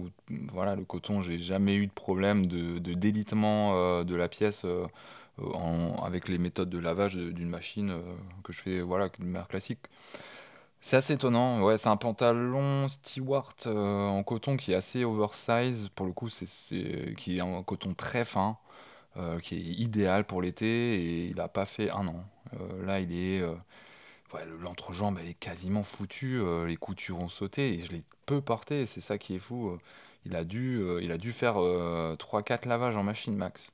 Donc très déçu, c'est quand même des, pantalons qui, pour donner un ordre de prix, c'est autour d'une centaine d'euros hein, quand même. Puisqu'effectivement, j'achète des pièces, j'investis, j'utilise ce terme, investir, parce que euh, dans son étymologie, il y a quand même cette idée que on met un peu plus d'argent euh, pour le futur. il y a quelque chose comme ça. Euh, cet investissement, il a, il a deux volontés. Il a d'une part l'envie que ça tienne dans le temps, que ça puisse m'accompagner pendant des années, que ça, ouais, que ça, ça fasse partie de moi mais aussi si jamais ça ne marche pas, que le match est pas bon, que je m'en lasse ou que je les porte plus, que je puisse retrouver un acheteur, euh, notamment sur Vinted par exemple, assez facilement. Ce qui est euh, absolument pas le cas euh, de la fast fashion, on voit des tonnes de, vêtements à quelques euros qui restent des mois et des mois et des mois sur les, vestiaires numériques des vendeurs. C'est ça en fait investir. Donc ça ne marche pas euh, pour cette marque et c'est dommage parce que, euh, parce que j'aime bien l'esprit euh, prépi pour le coup parce que c'est quand même assez ça, hein, c'est plutôt prépi globalement, casual chic. Et ça se mélange bien, il y a quand même une volonté. Les matières sont belles en fait, elles, sont attirantes de prime abord, mais dans le montage du vêtement, il y a quand même un souci. Je trouve les chemises un peu chères aussi, même si là j'avais acheté une chemise en Oxford euh, à 110 euros, je ne sais plus quel modèle c'est. Mais voilà, une chemise blanche aussi chère. Vous avez malheureusement euh, n'importe quel fringue blanc. Vous commencez à avoir des auréoles euh, qui commencent, mais elles sont légères, mais elles se forment. Un t-shirt blanc, c'est pareil. c'est compliqué de mettre très cher sur des pièces que vous portez, que vous blanches et que vous portez à même la peau parce que elle, se, elle se décolore avec euh, son l'usage que vous en, que vous en faites et votre transpiration et, et vous avez beau euh, prendre tout, euh, toutes les précautions d'usage, ça ça marche pas. Enfin, en tout cas, ça, ça, ça n'empêchera pas cet effet, ce phénomène. D'autres marques m'intéressent plus je trouve que, alors j'ai pas euh, l'appareil. Attention, je ne fais, je ne veux pas faire office de prescripteur et je ne fais aucune prescription d'ailleurs. Hein. Euh, je fais que euh, bien parler de manière un peu avec, voilà, c'est un retour d'expérience, mais il n'y a pas de volonté de prescription parce que peut-être que peut-être que, enfin, il y a d'autres pièces Octobre Édition qui, qui, ne sont pas victimes de ce problème-là pour le coup. Et puis cette pièce, enfin cette marque pardon que je souhaite, euh, dont je souhaite parler, pour le coup c'est bah, APC.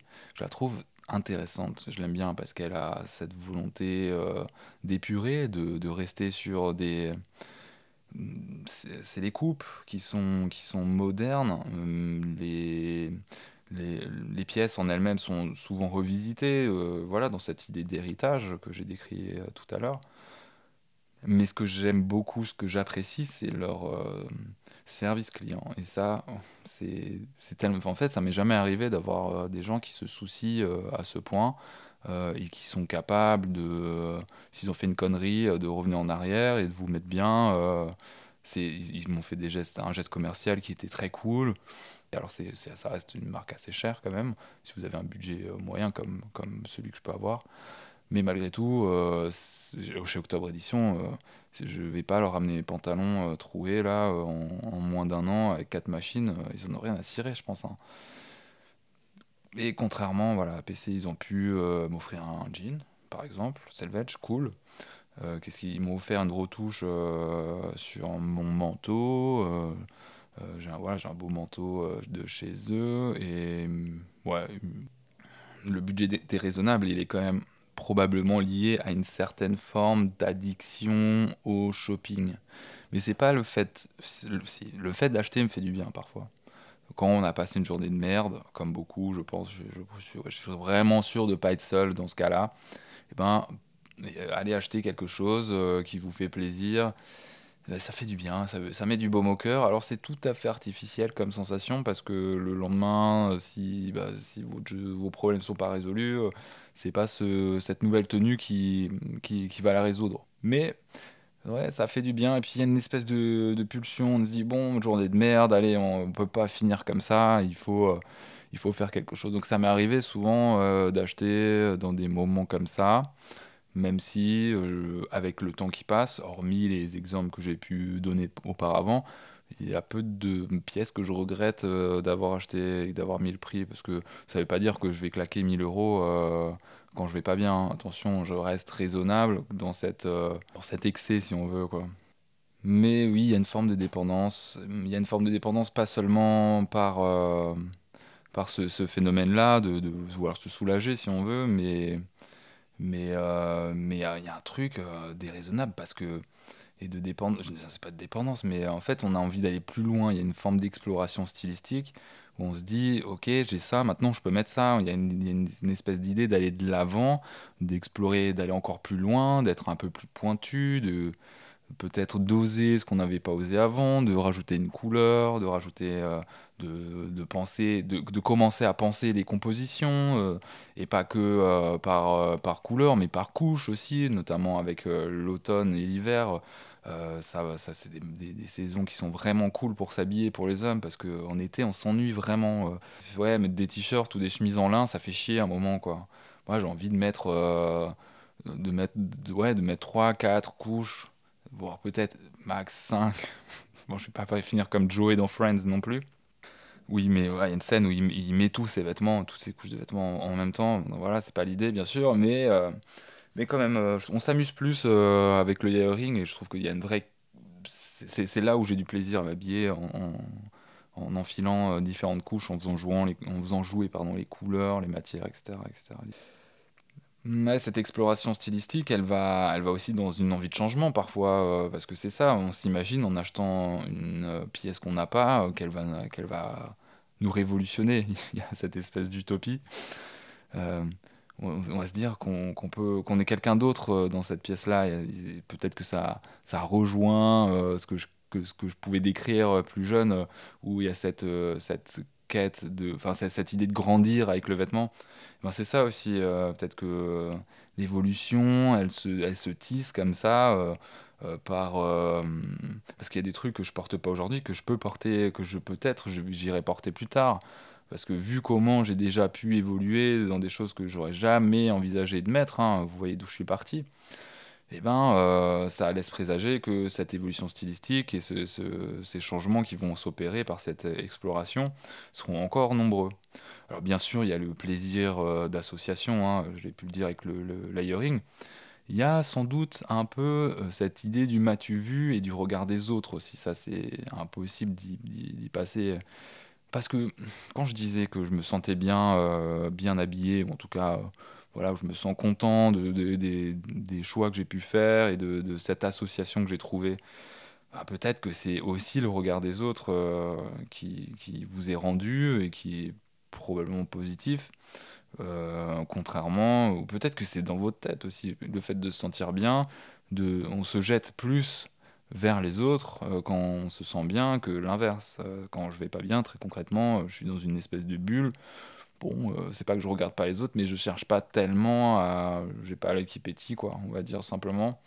Et on me le rend pas. Hein. Si vous souriez à quelqu'un, va vous sourire.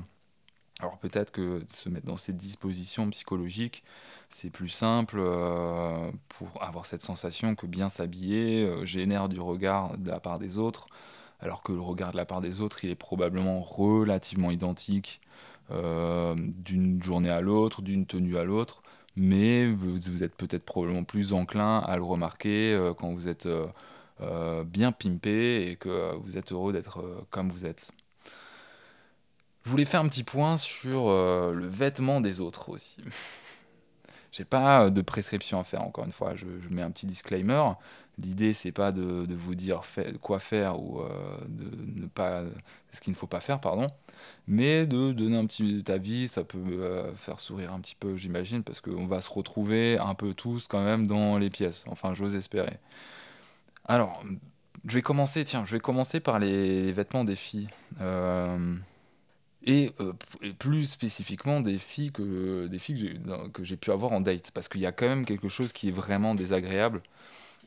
C'est lorsque vous matchez avec une jolie fille, par exemple, sur un site de rencontre, pour le coup. Parce que c'est. Ou même, même je pense que c'est la même chose pour quelqu'un que vous rencontrez dans, dans la vraie vie. Si la personne est mal habillée, ou d'un coup s'habille mal.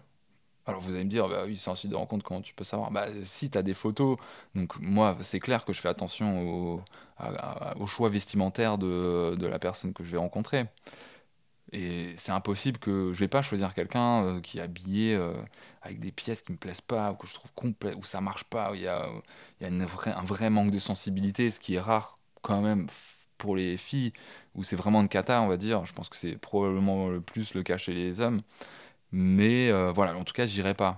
Mais ça arrive quand même, malgré tout, qu'une fois dans le date, alors que les photos, je les avais plutôt validées, eh bien qu'il y ait une déception sur le style vestimentaire des filles, des, dates que j'ai pu avoir.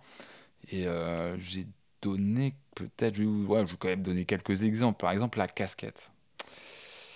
Pour un date, non, quoi. Non, pas de casquette, les filles. Là, ok, je fais de la prescription. Allez, c'est une prescription ne mettez pas de casquette pendant date. Alors ça ne vous empêche pas de porter une casquette dans d'autres circonstances, ou même lors de, rencontres suivantes, euh, peut-être euh, pas la deuxième ou la troisième non plus, hein, mais, mais plus tard, et surtout en soirée, tu te vois en soirée, tu mets. Euh, mets pas de casquette. désolé les filles, on ne met pas de casquette. Les hommes non plus, je, je pense que c'est pas génial les casquettes. Le bonnet, je pense que c'est plus cool quand même, notamment quand il fait froid. En tout cas, il y a quand même c'est peut-être plus justifié. Et puis, euh, s'il y a un jeu avec, euh, avec les cheveux, par exemple, des choses comme ça, peut-être, ça peut le faire. Mais les filles en casquette, euh, c'est assez compliqué parce que souvent, il y a quand même une recherche de féminité dans, dans les tenues des filles que je rencontre. C'est rarement des garçons manqués hein, dans leur tenue. Et la casquette ramène à nouveau. Bah, ramène cet univers un peu masculin. Désolé si, si euh, vous n'êtes pas d'accord, mais je trouve que voilà, la casquette a un, côté assez masculin quand même. Euh. en tout cas, n'est pas, c'est pas, c'est pas un, accessoire de féminité. Sinon, les hommes les porteraient pas. Hein. C'est aussi simple que ça, hein, je pense. Hein. Alors bien sûr, c'est unisexe, mais c'est, pas, pas, il n'y a pas de question de féminité qui passe par cette, euh, cet accessoire.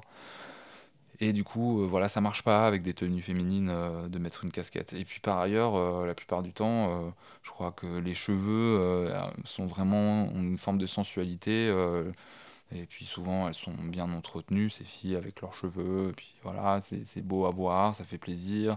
Et c'est tellement dommage de les, les, mettre sous une casquette. c'est pas possible. Donc ça, ouais, c'est compliqué. Je me souviens d'un date aussi euh, que j'ai fait il y a quelques temps quand même, ça remonte. Euh, la fille était plutôt intéressante, tout se passait bien, sauf ses chaussures. Mais ça, je pense que ça va aussi. Euh, si vous êtes une fille et que vous datez un mec, euh, vous, faites probablement très attention à ce détail aussi, et c'est totalement normal. Mais elle avait des chaussures éclatées. Alors le modèle, il était cool, mais sauf que je sais pas quel âge il avait ou ce qu'elle a fait avec. Mais euh, la basket était usée jusqu'à l'os et un peu sale. Et ça, c'était, ça, ça me bloque en fait. C'est ce qui est dommage parce que parce que parce que euh, c'est con de se mettre des, hum, des bâtons dans les roues, euh, surtout sur des, des points. C'est même pas un point pour moi, c'est même pas un point de détail. C'est sans être euh, le truc le plus important, ça fait partie de ce que tu racontes de toi. Venir à un date avec des chaussures sales, c'est encore pire que la casquette. Hein, on est bien d'accord. Mais les chaussures sales, euh, c'était pas possible. Donc il y y a quand même une volonté euh, dans le vêtement euh, de propreté aussi. hein. C'est vrai qu'on n'en a pas trop parlé. Moi, mon idée, c'était pas tellement. Ça me paraît tellement logique en fait. euh, Ça va sans dire. Quel autre vêtement je peux détester Euh, Je suis pas très fan des chaussures plates, euh, des chaussures plates qui ne sont pas des sneakers. Je pense par exemple euh, aux mocassins ou aux ballerines, euh, surtout si, vous n'êtes pas très grande. Alors, en plus, j'aime plutôt les filles qui sont plus petites que moi et même voir des, des filles d'entre autour d'un mètre cinquante-cinq, soixante par exemple, j'aime bien. Donc elles sont vraiment plus petites que moi pour le coup. Mais c'est vrai que les chaussures plates, euh, je sais pas, il y a un truc, ça fait pantoufle en fait. euh, la plupart du temps, quand, et puis les, les ballerines, c'est bon là, on peut plus, on peut plus les voir, hein, je pense. euh, c'est un peu comme les skinny jeans, ça, ouais, ça, chez moi ça marche pas. Et peut-être que je peux parler encore. Ouais, il y a des fous. Oui, oui, je me souviens d'une fille que j'ai un peu connue, avec qui s'est passé deux, trois trucs. Mais ce qui me dérangeait chez elle, dans, dans son style vestimentaire, c'était euh, euh, le manque de maîtrise stylistique, euh, très concrètement. Parce que, en fait, souvent, franchement, je serais rarement déçu d'une fille qui fait les choses simplement vestimentairement parlant. Tu mets, je parle simplement, tu mets une paire de sneakers, un jean sympa, bleach par exemple, très, très décontracté, et tu mets un débardeur, c'est hyper classique, il n'y a rien de fou, mais pour le coup, tu peux pas te tromper avec ça, quoi. Il y a un truc euh, qui... Voilà, si la fille est jolie qu'elle est intéressante, euh, c'est pas... Je préfère ça qu'une fille qui se lance dans une... euh, dans, dans- dans un délire stylistique non maîtrisé, où c'est pas harmonieux, où c'est pas... ça marche pas avec des, des fringues qui sont pour la plupart du temps de mauvaise qualité, ça se voit. Si je vois la nana est habillée des pieds à tête en synthétique, euh, avec une, manière, cette méconnaissance euh, euh, stylistique, où ça, ouais, ça me calme, hein. c'est dommage. hein. Mais ça me calme grave. Et dernière chose, ouais, si je pense, à chaque fois il y a une nouvelle idée qui m'émerge, hein, mais là on va peut-être s'arrêter à ça. Ça rejoint la casquette, c'est le, le foulard sur la tête, alors qu'il n'a rien à voir avec le foulard religieux, je ne parlerai pas de ça ici, mais euh, vous savez, le foulard style euh, pirate, un peu, pas forcément avec des têtes de mort, d'ailleurs, ça peut être n'importe quel type de motif, mais couvre, euh, qui couvre intégralement euh, les cheveux. Ah, dommage, là pareil, on en revient à, cette, euh, à la sensualité euh, des cheveux des femmes, euh, dans, dans un objectif de séduction, toujours, en tout cas par mon regard, encore une fois. Eh bien, euh, ouais, les foulards euh, qui cachent les cheveux, non. Les chapeaux, ah, les chapeaux, j'ai ouais, pas d'avis encore. J'ai pas, enfin, j'ai pas rencontré de nana avec un chapeau. Mais il y a des chances que malgré tout, ça, il y ait plus de féminité, peut-être si dans le choix, si le chapeau est bien choisi, euh, ça peut fonctionner, quoi. Alors, pour finir ce podcast, j'ai quand même envie de citer euh, ce fameux Roland Barthes. Il nous dit que le vêtement est bien à chaque moment de l'histoire cet équilibre de forme normative dont l'ensemble est pourtant sans cesse en devenir. Et c'est un peu ce que je vous ai raconté euh, tout le long de ce- cet épisode numéro 2. Il est plus court cet épisode que le précédent. C'est vrai, il fait une petite heure hein, avec le montage. Euh, montage que euh, je, me suis, rendu compte que j'ai beaucoup de tics verbaux et j'en suis désolé, j'en ai conscience, j'essaie de travailler dessus. Euh, franchement, et je les coupe. Encore, je crois que sur l'épisode précédent, j'ai dû enlever, sur les deux heures, euh, j'ai dû enlever 8 minutes de, euh, mots euh, parasites. C'est incroyable, ça me rend fou. J'en ai conscience. Parfois, c'est pas possible de les couper, j'en suis désolé. Ils sont au milieu de phrases ou dans un flot de paroles comme ça, donc c'est pas possible de les supprimer. Vous les avez peut-être remarqués ou peut-être pas. Sinon, ça veut dire que je fais bien le travail et ça veut dire aussi que euh, j'arrive à en faire un peu mieux que, euh, que précédemment. Donc c'est une bonne chose. Donc je continue dans cet effort. C'est hyper important euh, que vous me laissiez votre avis via un commentaire, une note. N'hésitez pas à écouter l'épisode 1 et à revenir pour l'épisode 3. On va faire un podcast qui s'annonce hebdomadaire. hein. Chaque semaine, vous allez avoir un nouvel épisode. Ça sera plus ou moins long. Je pense qu'on va quand même, euh, on va quand même rarement passer en dessous de l'heure. hein. Donc préparez-vous, euh, préparez-vous à, m'écouter longtemps. Bon, on se laisse là. Merci euh, pour votre écoute. Franchement, c'est top. J'espère vous retrouver sur l'épisode 3 et c'était la raconteuse.